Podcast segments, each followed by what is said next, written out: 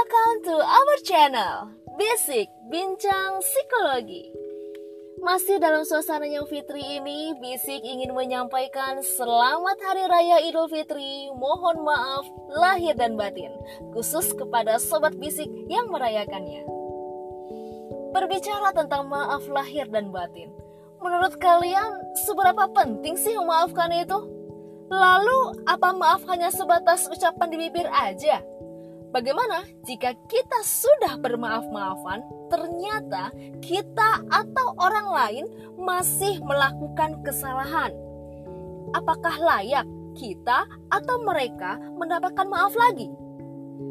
Nah, di episode kali ini, Bisik berkolaborasi materi dengan akun IG cmpsikologi.com ID akan memaparkan tentang seni memaafkan. Memaafkan artinya sama dengan kita tidak lagi merasa sakit terhadap hal pahit yang pernah kita alami. Dalam artian, kita mau berdamai dengan diri sendiri dan tidak membenci apa pun itu. Tapi bukan berarti kita melupakan ya. Memaafkan itu sebenarnya adalah salah satu dari bentuk bagaimana kita menyayangi diri kita sendiri. Karena udah nggak mau lagi mengingat-ingat hal yang menyakitkan itu. Emang gampang ya maafin? Hai sobat bisik, memaafkan itu sebenarnya bukan buat orang lain loh. Tapi lebih kepada dirimu sendiri untuk lebih membebaskan diri kamu dari suasana hati yang negatif. Gimana tuh caranya? Oke, Bisik kasih tips buat kamu cara memaafkan orang lain.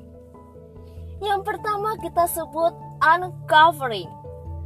Kamu harus jujur dengan diri sendiri terhadap apa yang kamu rasakan. Misalnya, apa yang udah dilakuin orang itu ke kamu. Apa yang kamu pikirkan waktu kamu ngalamin kejadian itu Perasaan apa yang muncul saat itu?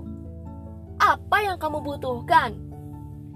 Kamu bisa tuliskan itu semua dalam secari kertas dan bayangkan wajah orang yang sudah menyakitimu. Paling enggak, hal ini membuat beban pikiran dan perasaanmu sedikit lebih lega. Yang kedua, kita sebut decision atau tanya ke diri sendiri kamu ngerasa nggak kalau maafin dia itu ada manfaatnya? Kamu akan ngerasa tenang nggak kalau udah maafin dia? Atau hubungan kamu bakal membaik nggak kalau kamu udah maafin dia? Kalau jawaban kamu itu iya, segeralah maafin dia dan nggak perlu simpen energi negatif itu lama-lama. Yang ketiga, work atau lakukan mulailah untuk memaafkan pelan-pelan. Ingat, hal-hal baik yang pernah kita lakukan bareng dia. Belajarlah untuk memunculkan energi positif yang kamu miliki, baik itu pikiran maupun ucapan. Jika kamu sudah terbiasa melakukan ini, bisik yakin kamu adalah orang yang menyayangi dirimu sendiri untuk membuang semua hal-hal negatif yang akan mengganggu hari-hari kamu. Yang keempat, deepening atau memaknai apa yang sudah dilalui. Kamu juga harus berusaha menemukan arti dari apa yang udah kamu lalui. Misalnya, kamu marah sama dia, apa yang kamu dapatkan, pengalaman apa yang diperoleh, dan hal-hal lain mungkin yang bisa jadi makna dalam hidup kamu. Sulit banget loh maafin orang, apalagi kalau itu benar-benar nyakitin kita. Iya banget, Bisik bisa paham, butuh proses untuk memaafkan orang. Tapi kalau kamu nggak pernah mencoba untuk memaafkan orang secara tulus, pikirkan juga efek jangka panjang yang akan kamu dapatkan. Sampai kapan energi negatif dan pikiran negatif selalu bersarang dalam diri kamu? Dan ingat, Memaafkan sama dengan kamu menyayangi dirimu dan hidupmu di masa depan. So, sobat bisik, meskipun sulit, bukan berarti kamu gak bisa dong buat maafin orang lain. Tapi ingat, forgiveness but not forgotten. Memaafkan bukan berarti melupakan.